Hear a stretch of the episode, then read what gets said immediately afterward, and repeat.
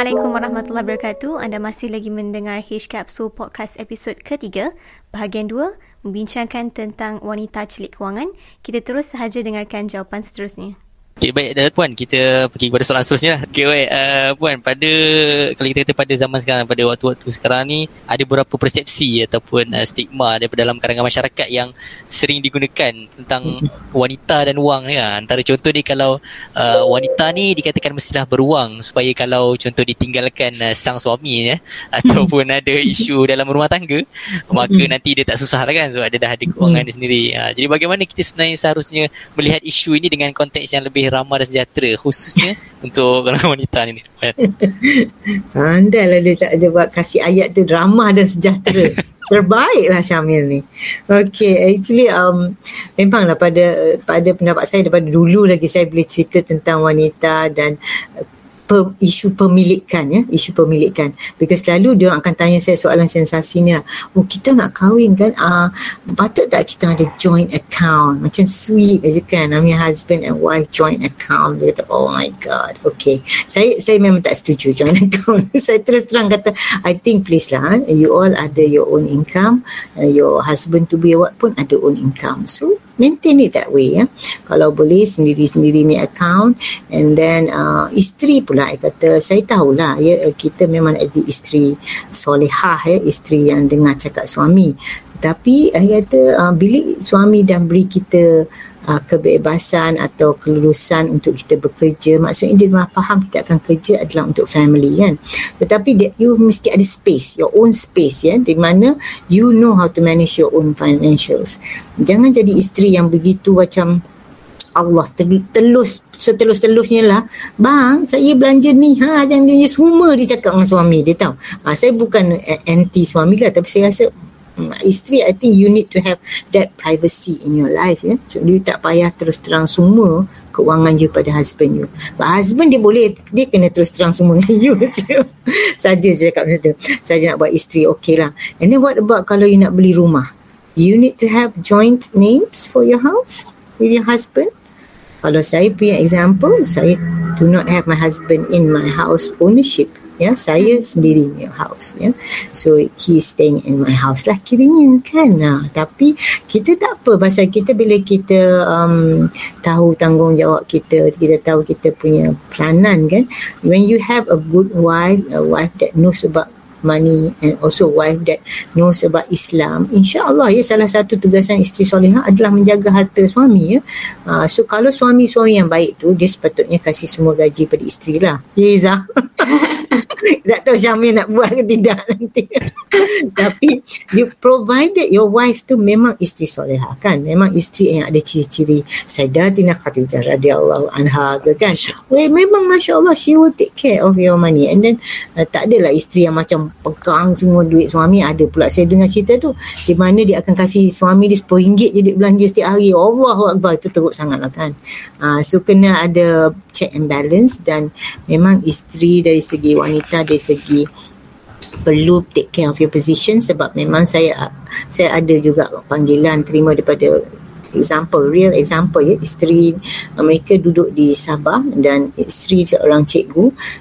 So the house is joint name dan apabila perceraian berlaku uh, walaupun isteri yang bayar ansuran rumah tu but the wife was asked to leave the house because the husband nak rumah tu Uh, so ini perkara di mana isteri being the the weaker sex kan selalu dia tidak boleh nak cakap apa bila suami halau dia kan dari dari rumah atas dasar perceraian. So ini yang yang saya rasa kalau you have your own house ya insyaallah walaupun rumah kecil ke apa ke bang saya nak beli atas nama saya then you go ahead and do it kan.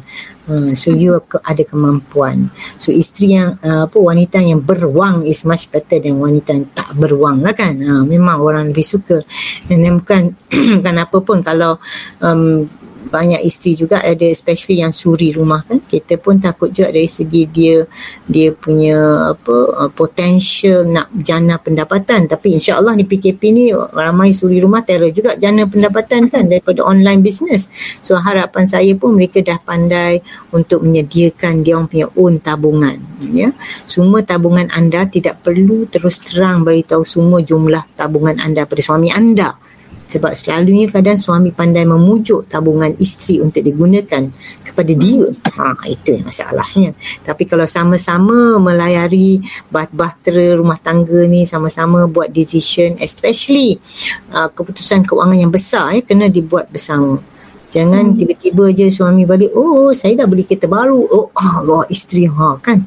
Pasal you have joint income kan sepatutnya kita akan tengok kemampuan family kita memiliki suatu aset tu atas dasar joint income kita bukan income dia seorang saja melainkan of course dia macam dah wow besar gaji dia kan dia tak kisah dia boleh beli dan buat decision tanpa implikasi kita tapi ada juga suami dia dia beli kereta ambil loan isteri guarantor. Ha, lepas tu saya lagi sedih cerita ni uh, suami punya kawan nak ambil loan.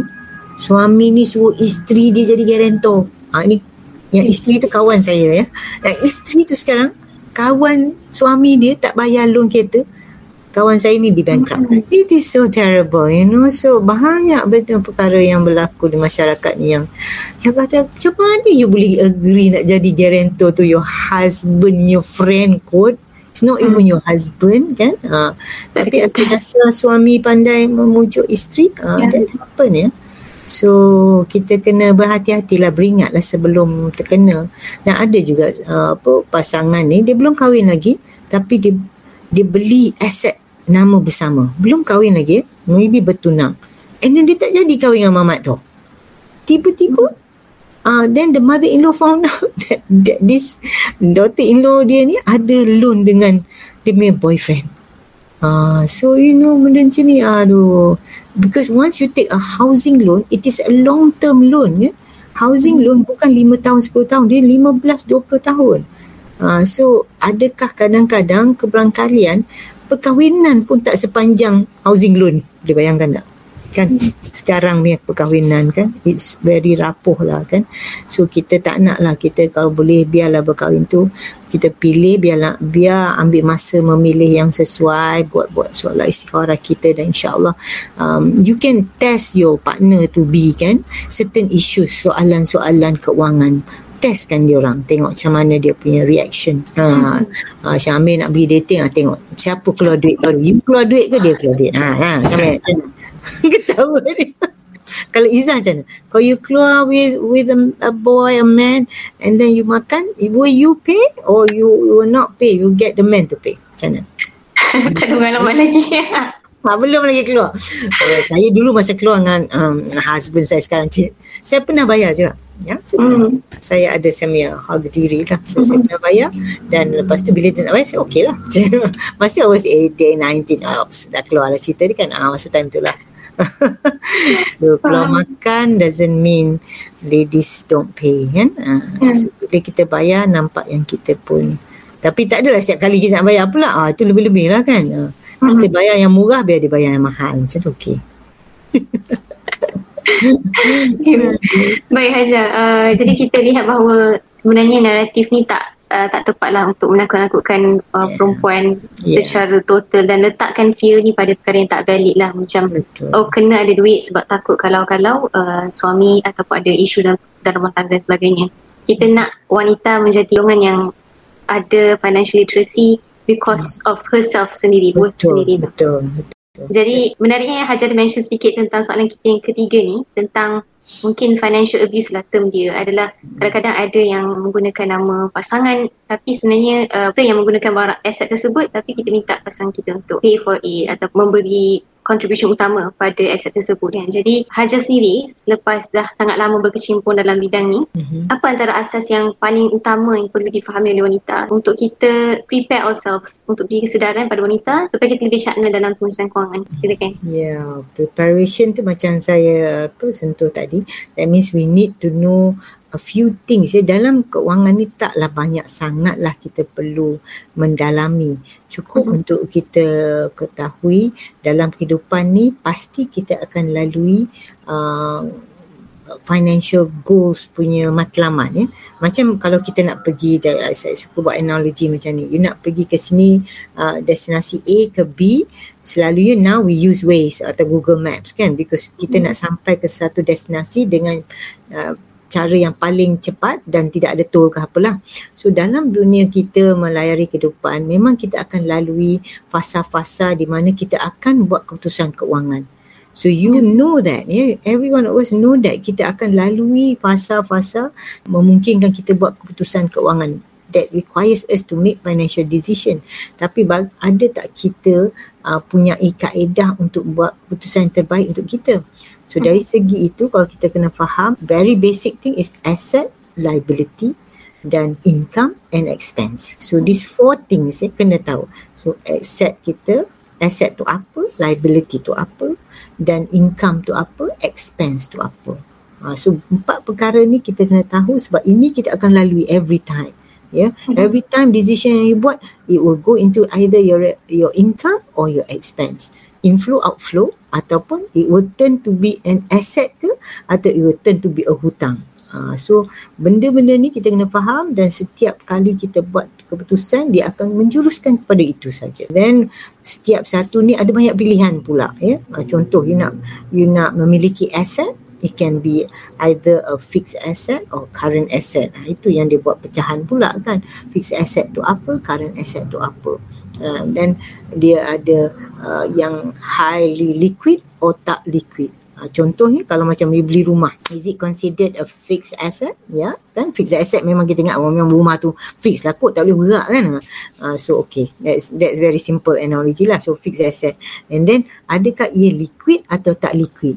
Maksudnya dia senang dicairkan ke tidak? Kalau fixed asset, kalau rumah. Susah kan nak jual? Pasal kita tak boleh nak jual. Okey ah ikut sekati lah. Besok nak jual rumah. Ah berapa harga nak jual? Ah lima I beli lima ratus ribu saya nak jual enam ratus lah. Besok lah nak jual. You nak boleh jual ke besok kan? You nak jual enam ratus yes that's your price. But you think ada orang nak beli enam ratus kan? Uh, so siapa yang nak beli? So is a market uh, market situation di mana you mesti ada buyer and seller at the price yang you state kan? Melainkan kalau macam kalau pasaran saham memang itu pasaran terbuka. Dia akan ada orang tengah tunggu nak jual dengan harga ini dan akan ada orang nak tunggu nak beli dengan harga ini. So bila harga tu match it becomes a sale Ha, so benda-benda macam ni are very interesting kan. So kira macam, ush, I rasa orang muda kita kena belajar benda-benda ni kan. And then once you, you think that this ilmu is something that you need to grasp kan. Bukanlah saya kata buang pula ilmu agama tak perlu. Tak, kita nak ilmu agama tapi kita nak juga ilmu yang ini. Kan? Ilmu keuangan is so much needed lah among our Malay community lah. Sebab kalau saya tengok yang uh, more excited to know about this field is the non-Malays ya. Sebab dia orang take it seriously ya. They will attend courses, dia akan uh, buy, beli buku, uh, invest in seminars ya, untuk learn things. Tapi kita ini anak-anak tengoklah kan. So alhamdulillah you all take this initiative. Well done. So terus-teruskan ni sampaikan message. Syamil nanti panggil aja saya cakap kat university no problem. I'll talk ya. Yeah just just engage kan so that kita macam tu je lah. Kita cakap so that pasal ilmu ni very dry kan. Kalau you cakap macam nada sedap sedarap macam benda semua orang tidur lah kan. So tapi kena up and down yang kena ada real life stories kan. Macam storytelling barulah orang akan engage. Oh best lah nak cerita nak tahu ni. Okay I, I tell you one investment strategy is called Uh, DCA. Okay, this one you will learn from me today. What is DCA? Bisa jawab? Kita jadi macam kelas lah kita ya. Uh, okay, Syamil tahu kan Syamil? Cepat Syamil. Eh, DCA? Uh, uh, DCA bukan, bukan Department of Civil Aviation.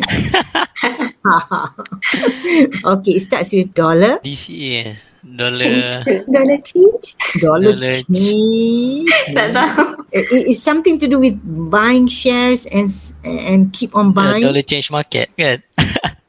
Dollar cost averaging. Uh, so it's actually dollar cost averaging atau sometimes orang panggil RCA ringgit cost averaging. This is just a, a strategy to buy shares at different price level. Macam contohnya first time you buy uh, 1000 shares at 10 ringgit and then the next time you tengok share tu turun ke 5 ringgit. So you buy another 1000 at 5 ringgit kan? So you have now 2000 shares dua harga yang berbeza ya? Satu 10 ringgit satu 5 ringgit. So in actual fact your dollar cost average is berapa? So you beli 1000 at 10 ringgit another 1000 at 5 ringgit. So ni pasal I kasih seribu dan seribu so senangnya the same denominator. So you just can do 10 plus 5 which is 15 you divide by 2 so that it gives you 7 ringgit 50 cents to be your average cost of that share you beli. Mudah kan? Ah, so that means kalau you tunggu uh, kalau market naik ke RM7 50 sen you dah break even kan? Membandingkan kalau you pegang at harga RM10 you tak beli lagi tadi masa market turun you tak buat untung lagi sebab your harga was RM10 but when you buy again bila market turun to RM5 you dah berjaya dollar cost averaging at RM7.50 So bila market naik RM10, you dah buat untung RM2.50. Best kan? Hmm, menarik sekali. okay Syamil. Boleh ya. Okay, terima kasih Puan. Okay, sebelum kita menuju ke soalan yang terakhir yang kita lihat dari Puan dah sharekan asas-asasnya. Dan uh, Yalah kita dalam budak-budak universiti lah kan, kan. Kita masuk U kita tahu insyaAllah duit ada eh, Ada yes. apa kita panggil beasiswa uh, ibu dan ayah Cik oh, tak ada yeah. Pama bank ya okay.